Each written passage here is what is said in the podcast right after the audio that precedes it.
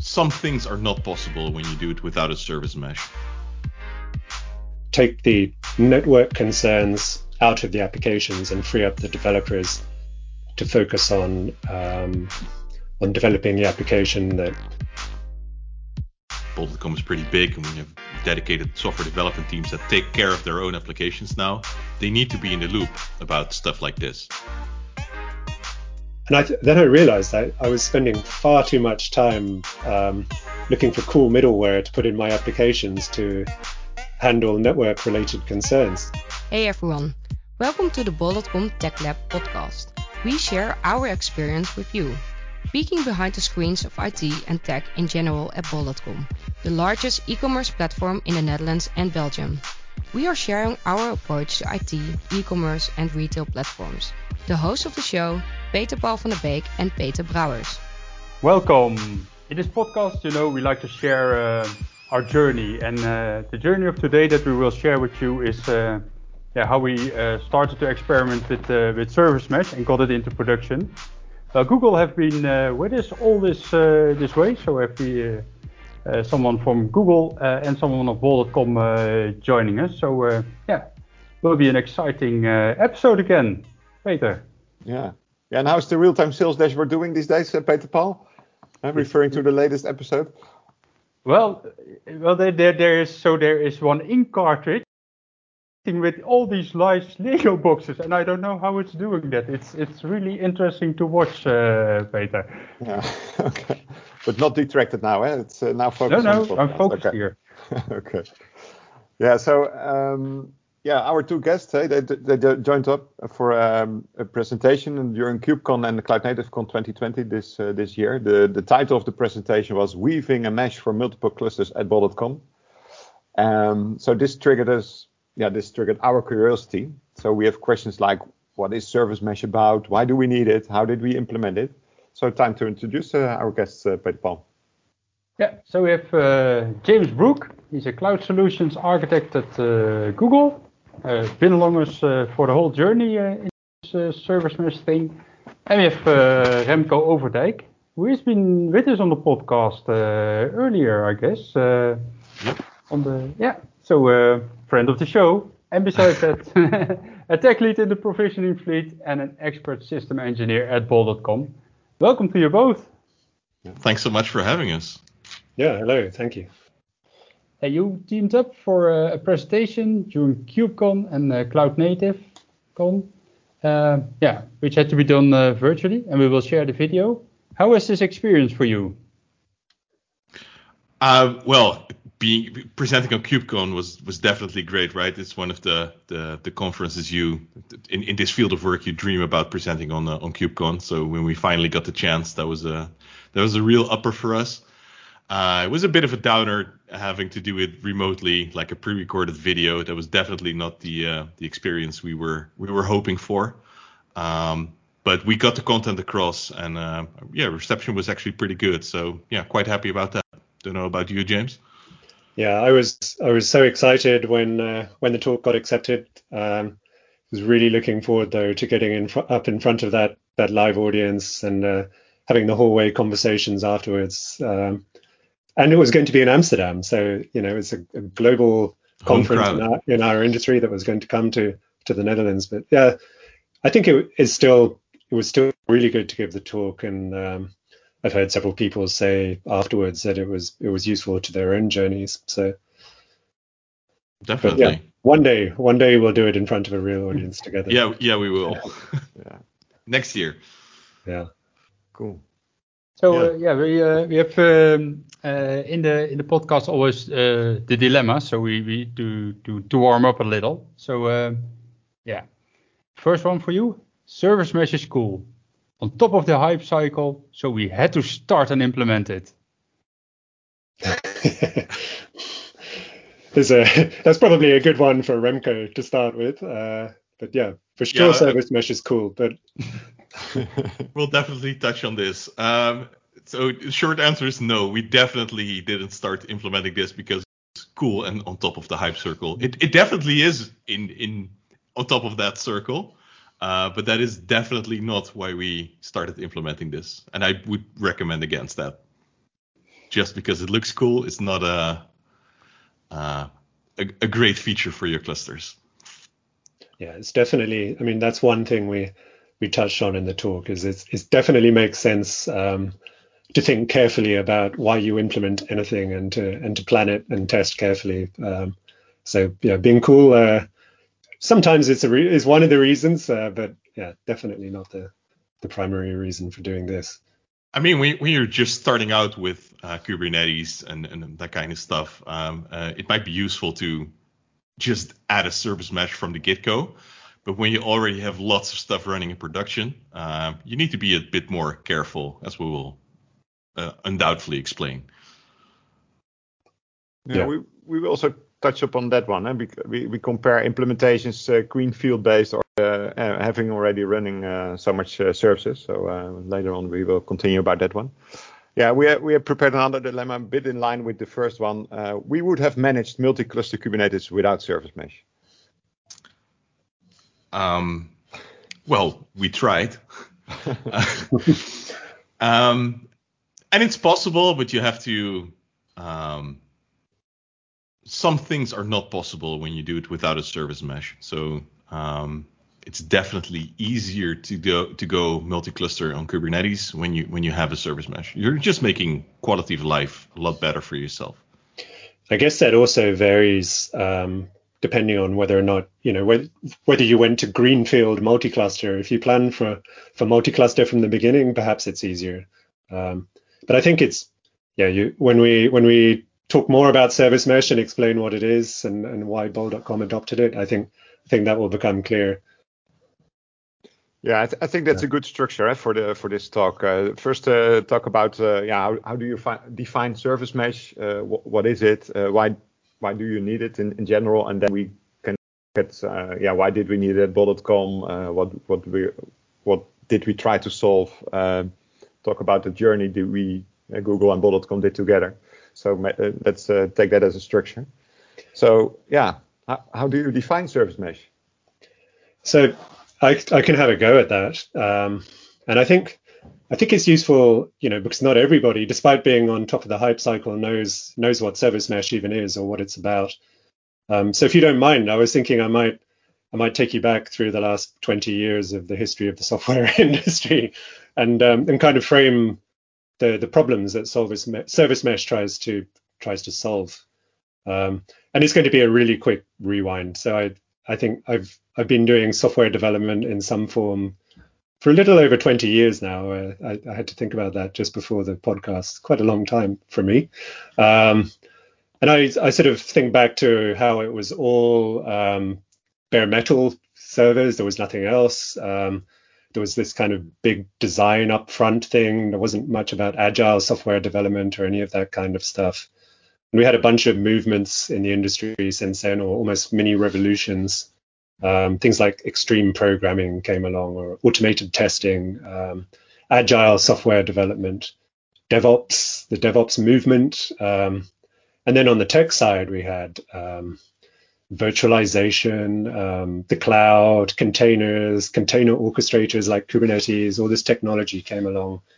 Um, but I think you could sum all that up as these days things are moving really fast. Uh, the way we develop and release software, but also the way in which it's deployed. Uh, and you've got things like some people may be doing this, others not. Monoliths being broken down into smaller distributed services, even uh, microservices.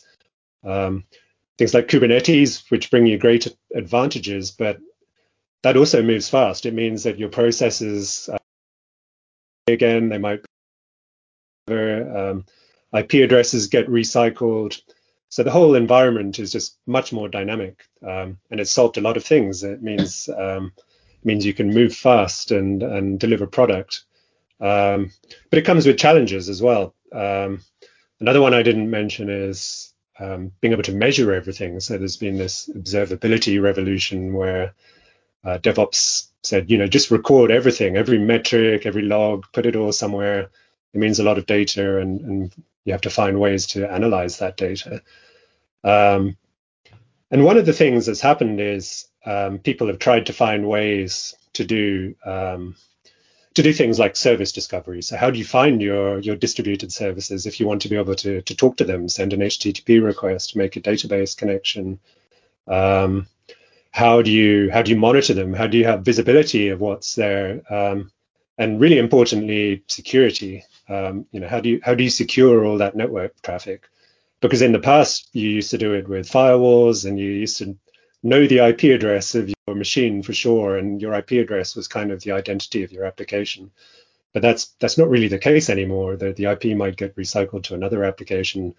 Um, so what started to happen, I think, is that a lot of these, in a way, if you think about them, their networking concerns started getting baked into our software through middleware you could install, the developers could install, uh, monitoring tools. Um, you know how how what should be the timeout on my HTTP request? Uh, how many times should it retry? Those those are all things that a software developer has had to think about.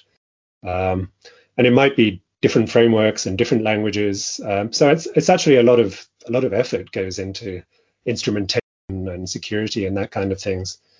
Um, so I think that that's the, the the problem that Service Mesh is trying to address. It's trying to take the network concerns out of the applications and free up the developers to focus on um, on developing the application that that makes money or delivers functionality for them. Um, so to give you, I guess I should dive into how it works. Um, the idea is that when um, when different applications communicate with each other, um, a service mesh can be transparently added onto the top, which means that ideally you should not have to modify your applications to take advantage of it. Um, and that's achieved by effectively injecting a, a, small lightweight proxy alongside every instance of your application. So on Kubernetes, your applications, your processes run as containers in pods.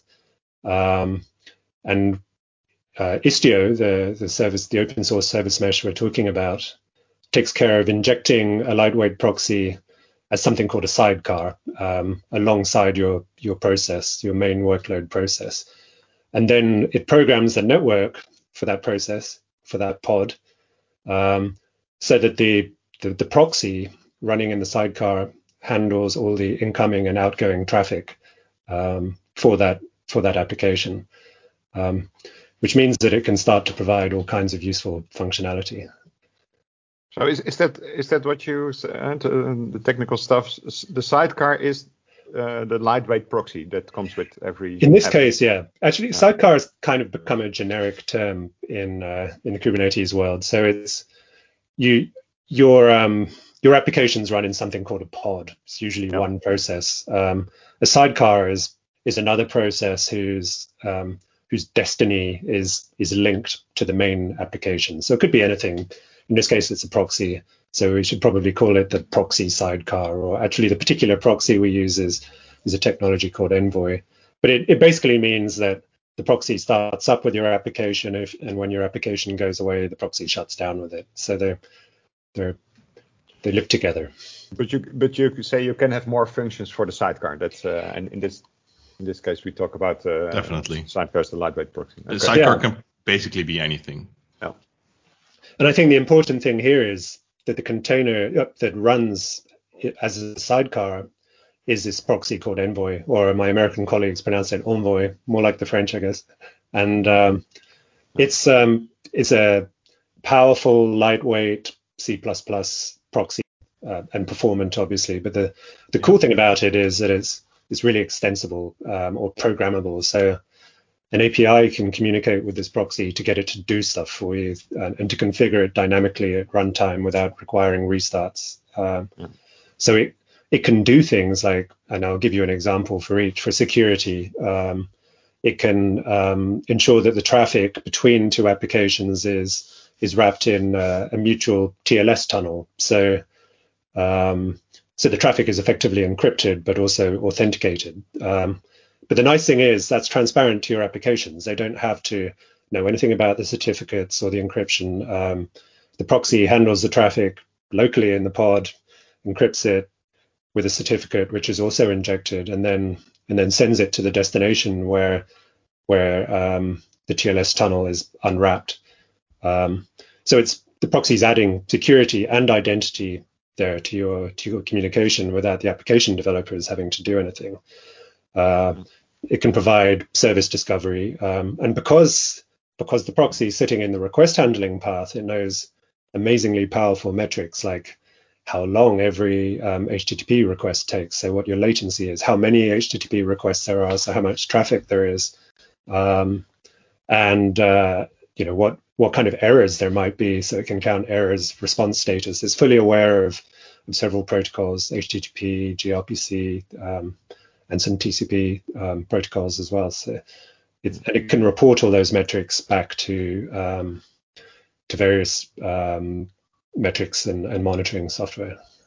So let me let me see if I understand the, the story you just uh, told, uh, James. Uh, so uh, you explained the, the, the, the, history of where we're coming from and, and uh, are in nowadays. So that uh, to summarize it, you say we are now in the, the period of the dynamic environments, but that comes with challenges.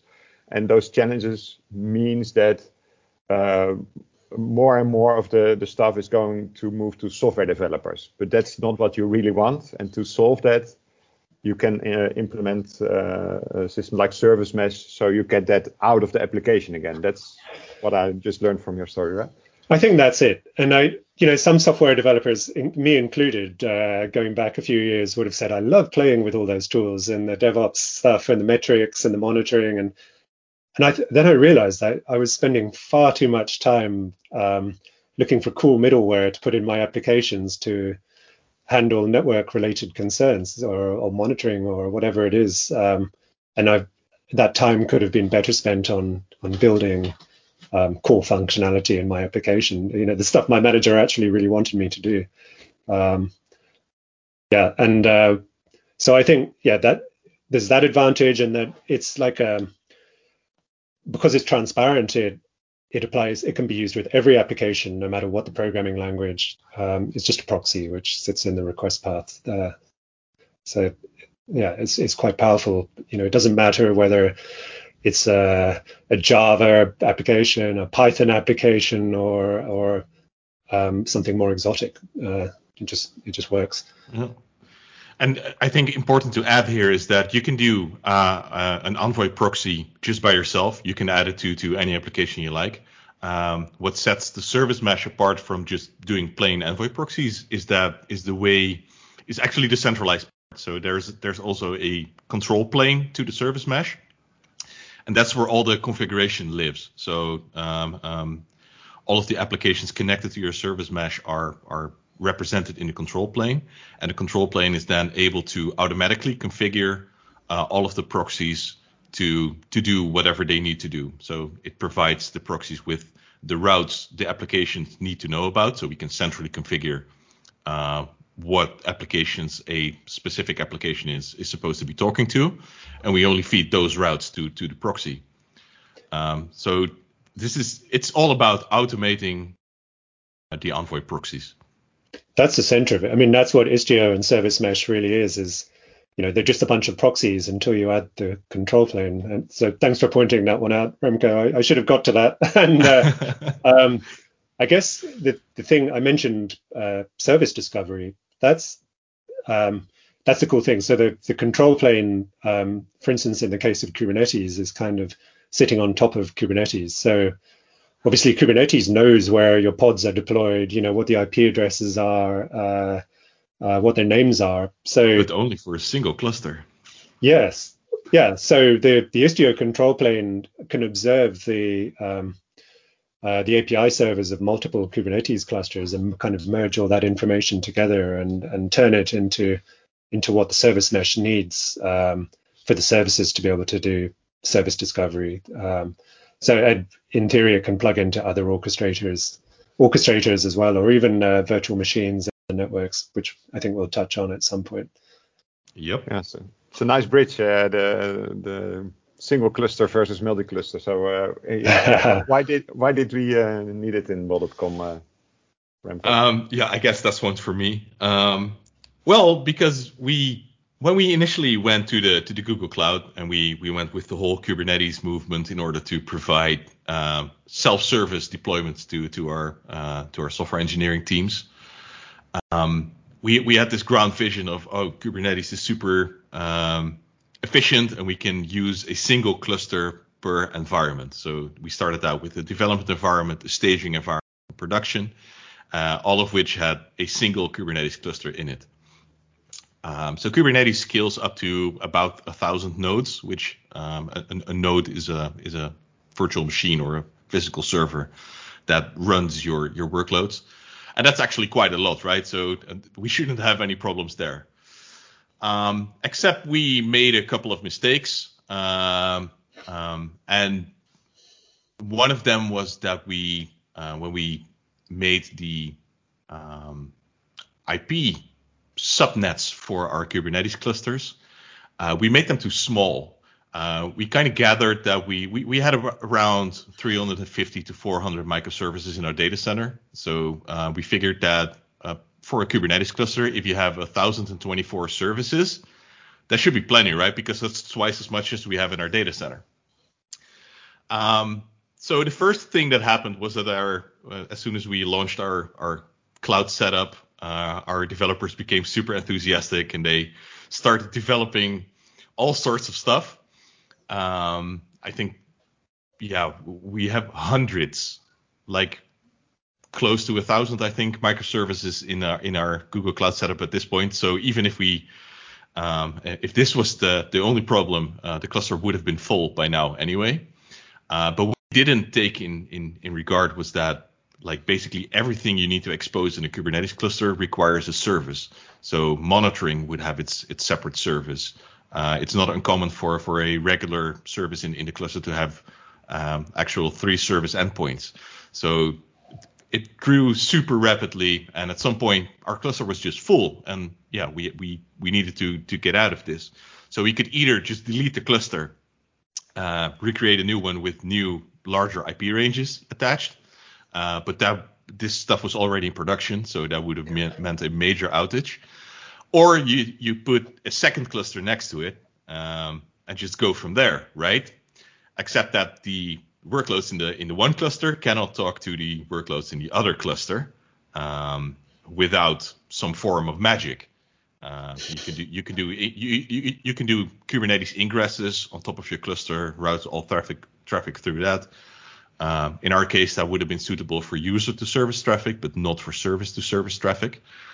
Um, so we needed a way to connect everything together, and that's actually how we came up with service mesh. So definitely not from a high perspective, uh, but from a very existential network requirement, basically. But you still called it some form of magic. I, yeah, because this, this is like uh, one and a half years ago that this issue actually came into play, um, and service meshes weren't um, um, weren't as popular as they are nowadays. Um, they weren't as far as they were nowadays, so it was a bit. We were ahead of the curve in in, in this regard, but we kind of had to to to solve our problem. Yeah. Uh, and then all the all the the glorious other features of the service mesh um, they were just they were there for the taking. So why, why, why don't we take them while we're at it? That was yep. kind of how this happened. One question, Remco. I hear you say Kubernetes ingress. What, what's that? And is is that uh, Kubernetes kind of doing service mesh, or is it something else?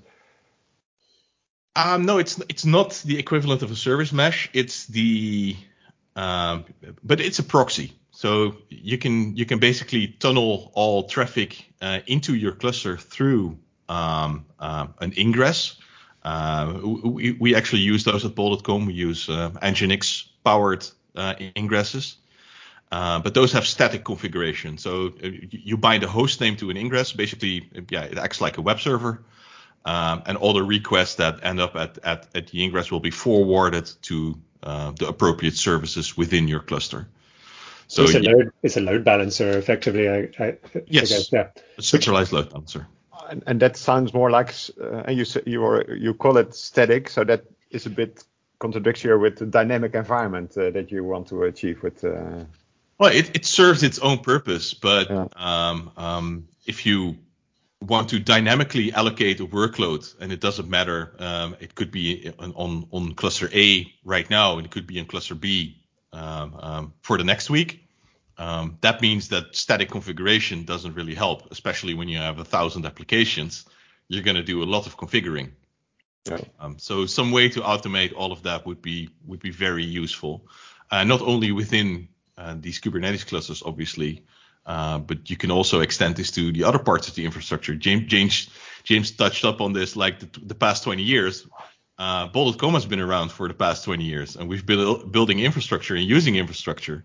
And much of that infrastructure is, is still there. So we don't only have an isolated cloud setup. We still need to uh, connect to uh, stuff running in other parts of our infrastructure as well.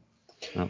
And talking about ingress, it makes me think. You, you know, ingress is really it's like you could call it a proxy or a, load balancer. It's designed to operate at the edge of the cluster. So it's um, traffic coming in from outside of a cluster, um, you know, and, the, and then it's being mapped to um, to routes or whatever to, to make sure it goes to the right destination services on the cluster.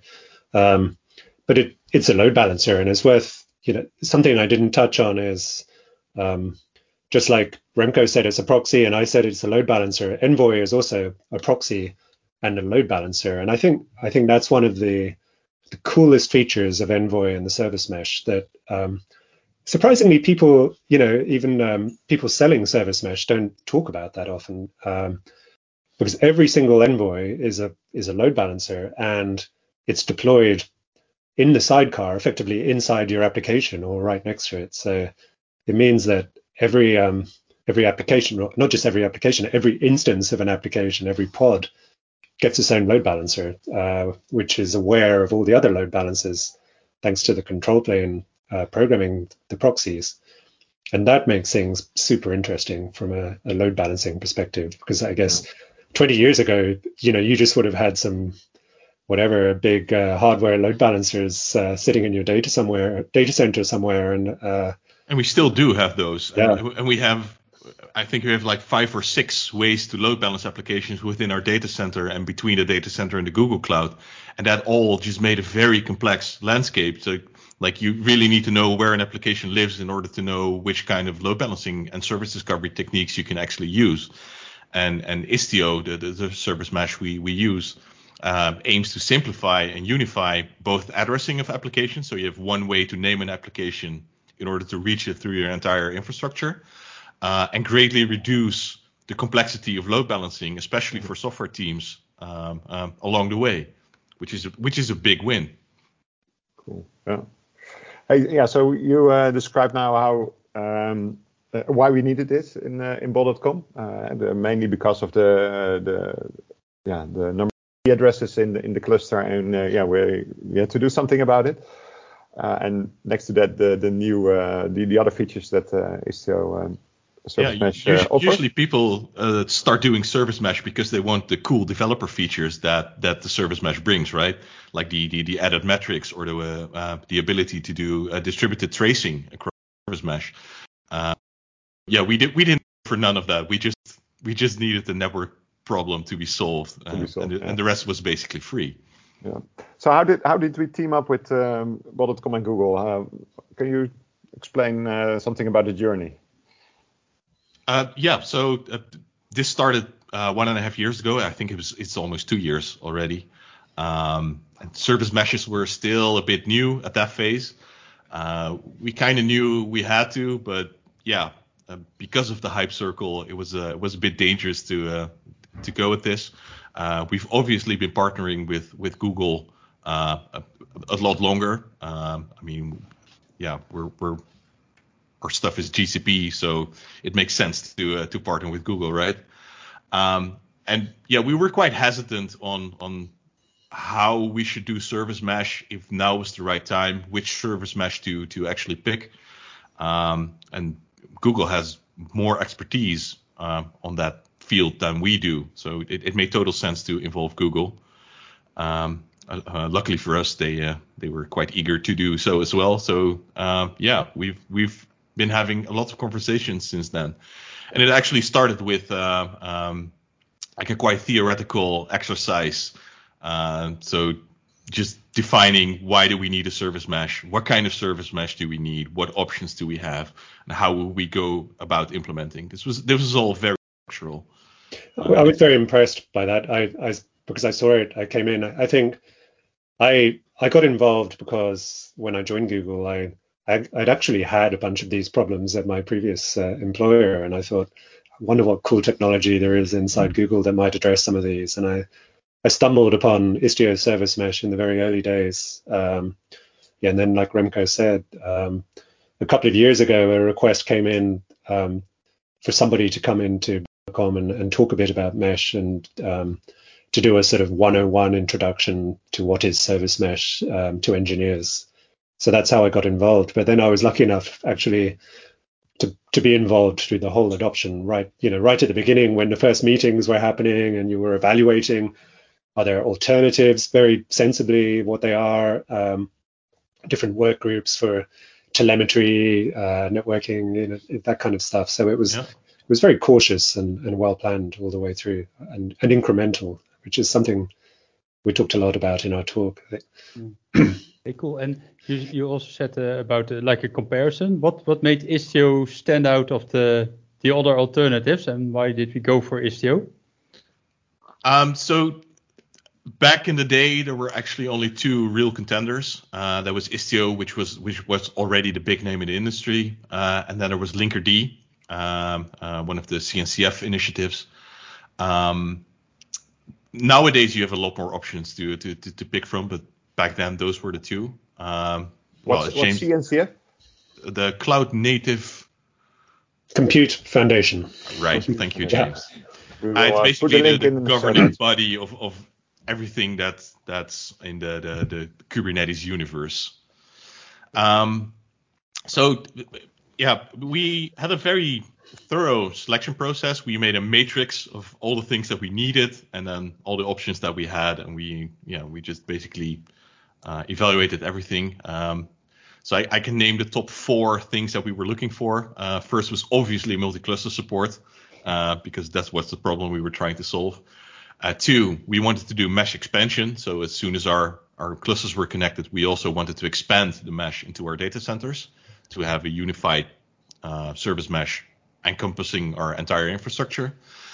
Um, we wanted egress gateways. We, we talked about ingress. Um, um, the uh, the other way around is an egress gateway that basically uh, uh, channels traffic uh, going outside of your infrastructure through a gateway uh, because we had issues with filtering outbound traffic from our Google Cloud setup. Uh, we wanted to audit and uh, specify which connections um, could go to the outside world and which which wouldn't. Um, um, well, we used um, um, a data center proxy for that, um, which works fine, but it doesn't have the granularity of control we wanted, and an egress gateway definitely would. and the last thing we were really looking for was a strong community. Um, if you're an early adopter, you don't want to be in this uh, all by yourself, right? You, you, want people helping you out when you when you have a problem. Um, and in the end, Istio was um, um the only thing that touched on on all the te- uh, all the checkboxes. Uh, Linkerd didn't have multi-cluster support back in the day. It does now. Um, it actually looks pretty good. Um, so yeah, if if you're doing a selection right now, uh, just weigh your your options carefully. Um, it's a it's a it's a great day to do service mesh right now.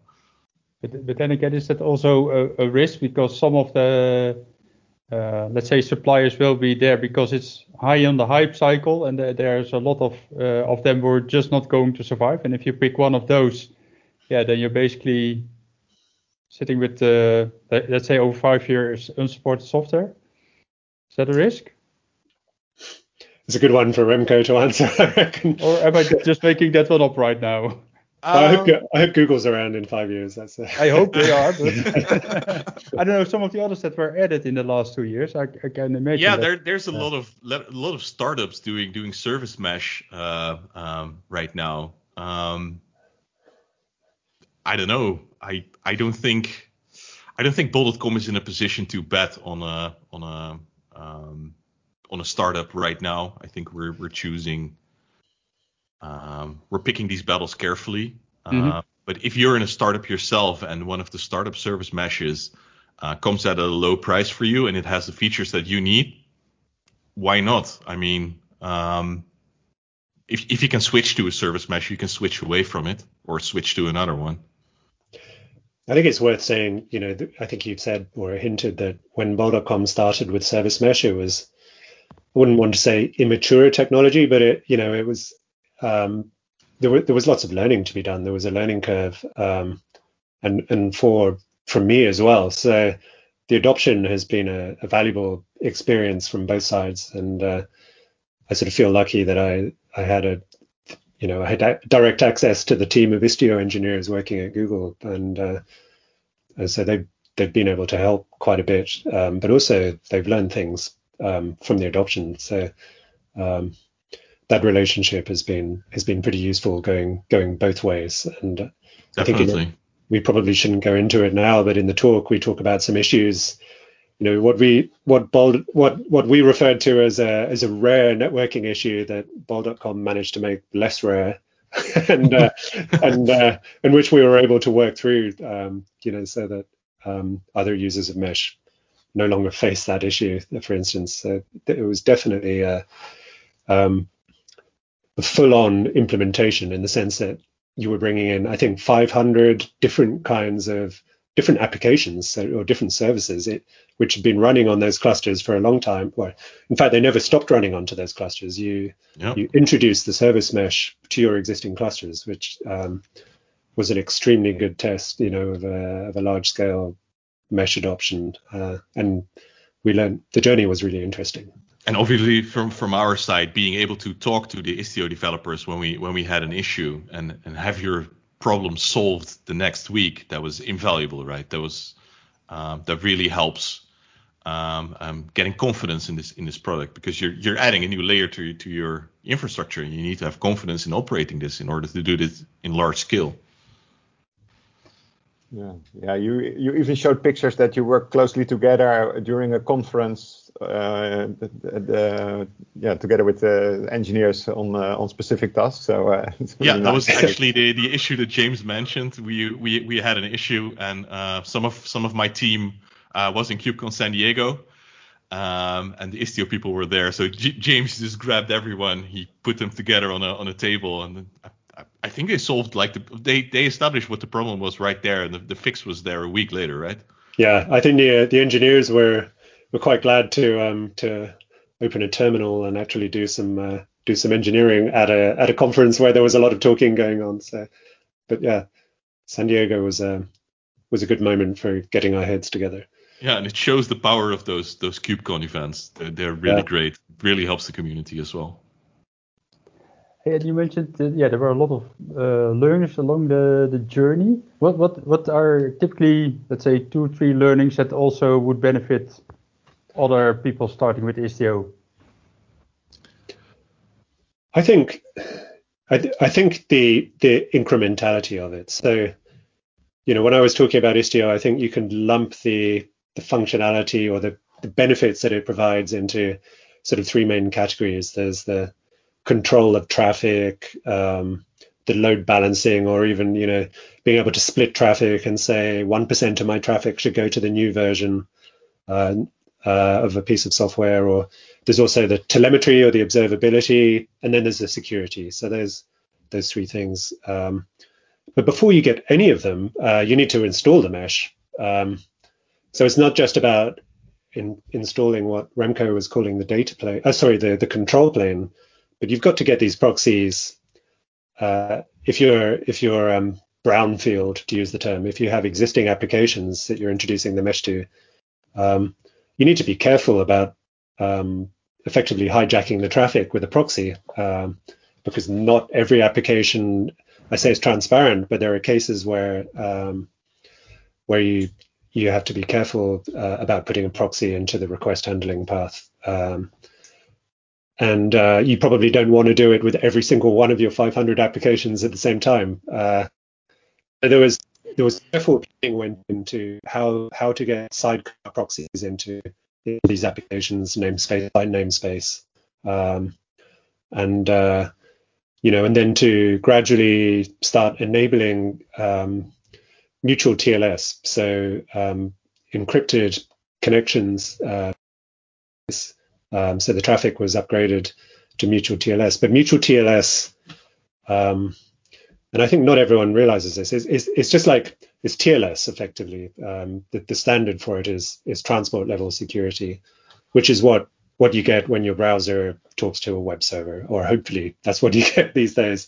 Um, and the server presents its certificate. Um, mutual TLS is, is just a, a smaller extension to TLS that means that both server and client present certificates to each other um, and verify each other's identity. So, um, so you know who you're talking to. Yeah, you know who you're talking to, which is which is authentication, and I think that's that's a much underappreciated point. You get encryption, but your application gets an identity in the form of its key or certificate. It's you know it's kind of saying I am who I say I am. I'm this service, um, which is which is super valuable. But because before you would have had an IP address configured in a load balancer, and nowadays an IP address doesn't mean as much as it used to. Um, it's ephemeral. It's a it's a network identity, but doesn't doesn't say I don't know that my entitlement service really is my entitlement service. So the the point I'm getting at is, you know, if you enable if you if you enable a service to send uh, TLS encrypted requests, the destination has to be able to handle them, um, which means it also needs to have been included in the mesh. So it took a bit of planning to make sure that both sides, client and server, were introduced into the mesh at the same time, and that and then mutual TLS was enabled incrementally. Um, so it was incremental all the way. You have to get your sidecars in before you can do anything really useful with the mesh. Um, and then assuming that you want security, which was one of the, or the security features, um, which was one of the features that Bol.com wanted, you, you have to gradually enable mutual TLS encryption and authentication between all of your services. And then the cool thing is um, that once your applications are you know, are telling their server their servers, I am who I say I am, they're authenticated. That gives you the power to do authorization. So you can say, um, I don't know, my um, my shopping cart service is entitled to talk to my entitlement service, but um, some other service that um, an engineer is experimenting with is not allowed to talk to my entitlement service because it contains PII, personal information. Um, so you, you can get um, role-based access control or authorization between your between your services at a fine-grained level um, based on their real identity and not an IP address. And so that's the third. You have to have authentication before you can have authorization. So it was all that incrementality. So my advice would be, you know, if you're doing any kind of significantly large service mesh adoption, is not to try and go for everything from day one. You know, you, uh, you don't might do want, a, don't do a big bang in production. Yeah. Um, so I think the thing that was a bit special about Bol.com's adoption was that it was originally to solve this multi-cluster IP exhaustion problem, which meant that it was um, you know, it's DevOps, but it's a platform team first adoption. It was more or less transparent to the developers, as I understand it. Uh, so service mesh got introduced, and developers were obviously informed and trained.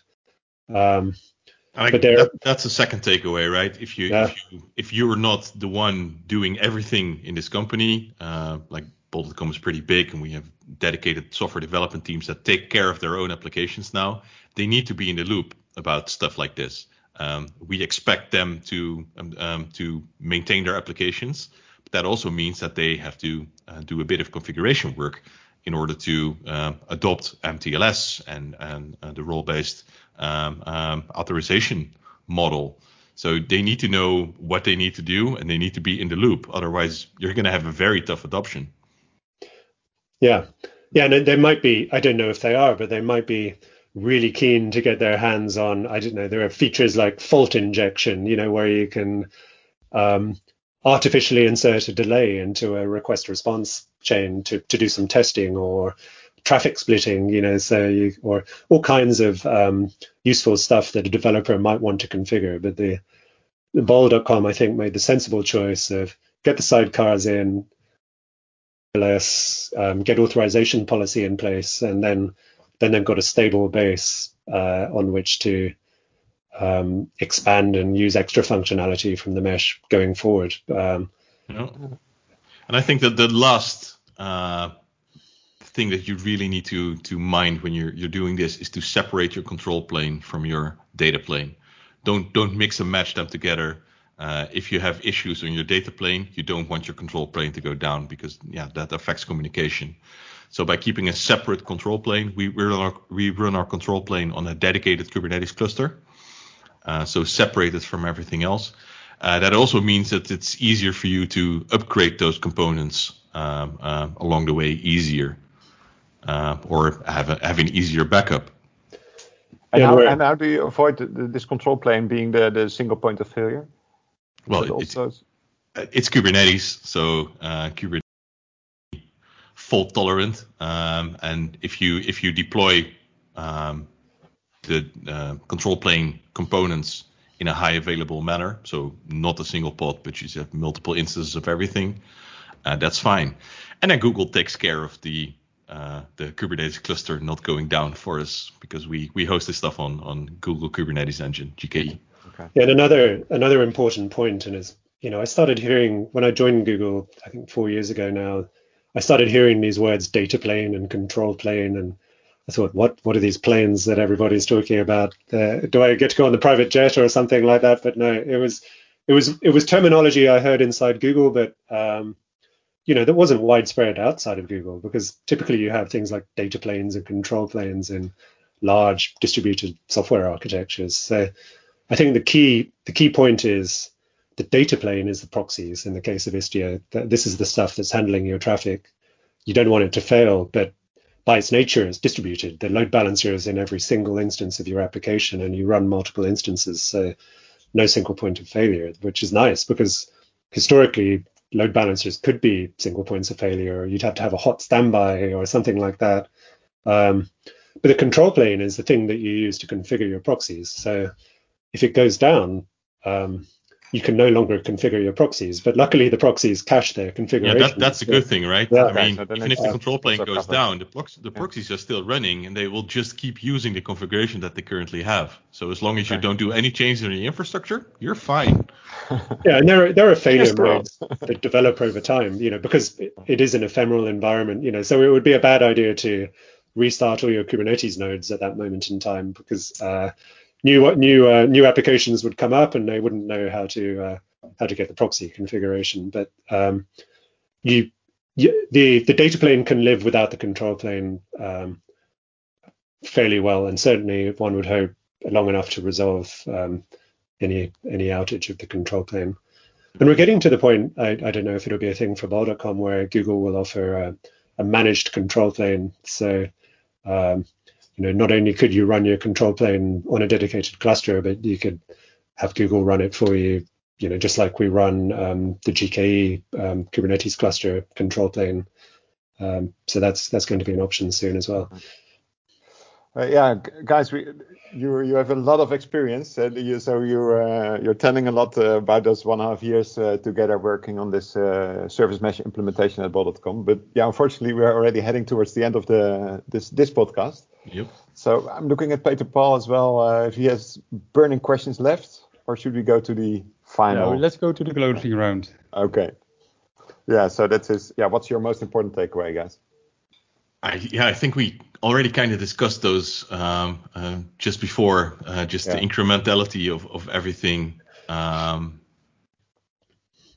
I'd say, yeah, that is the, that incrementality and, and, cautiousness, but also um, that I've really enjoyed the project and the collaboration um, and the engineering. Um, there've been some challenges, but the I think the result is is the the important takeaway for me. I, you know, I, this mesh is is running in a, an existing production environment with um, thousands of hundreds of services. Um, uh, I haven't, as far as I know, uh, it's it's had um, it's been very resilient. Um, yeah, we haven't had any major outages yet. I, I, mean, we're in the middle of the season, the, the season right now, so knock, knock. Let, us hope it stays that way. But yeah, yeah, we we took every precaution, and I think that's also one of the takeaways. You can do this in production and we've built the foundation. So we have encryption and authorization. I've all the uh, this this the journey continues, right? So I I think uh, we talked about this egress gateway expanding.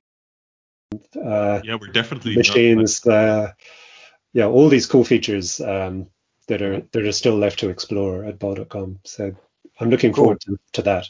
Yeah, yeah. So that maybe that's a nice uh, closure, uh, James. Uh, the, the the journey continues. Uh, so um, maybe we should make a note out of it, Peter Paul, that uh, within uh, half a year or so we we continue this this talk and see we'll, what. we'll be definitely be further along this journey. We have we have some yeah. some pretty cool stuff lined up for the first half of next year that yeah. involves all of this. So.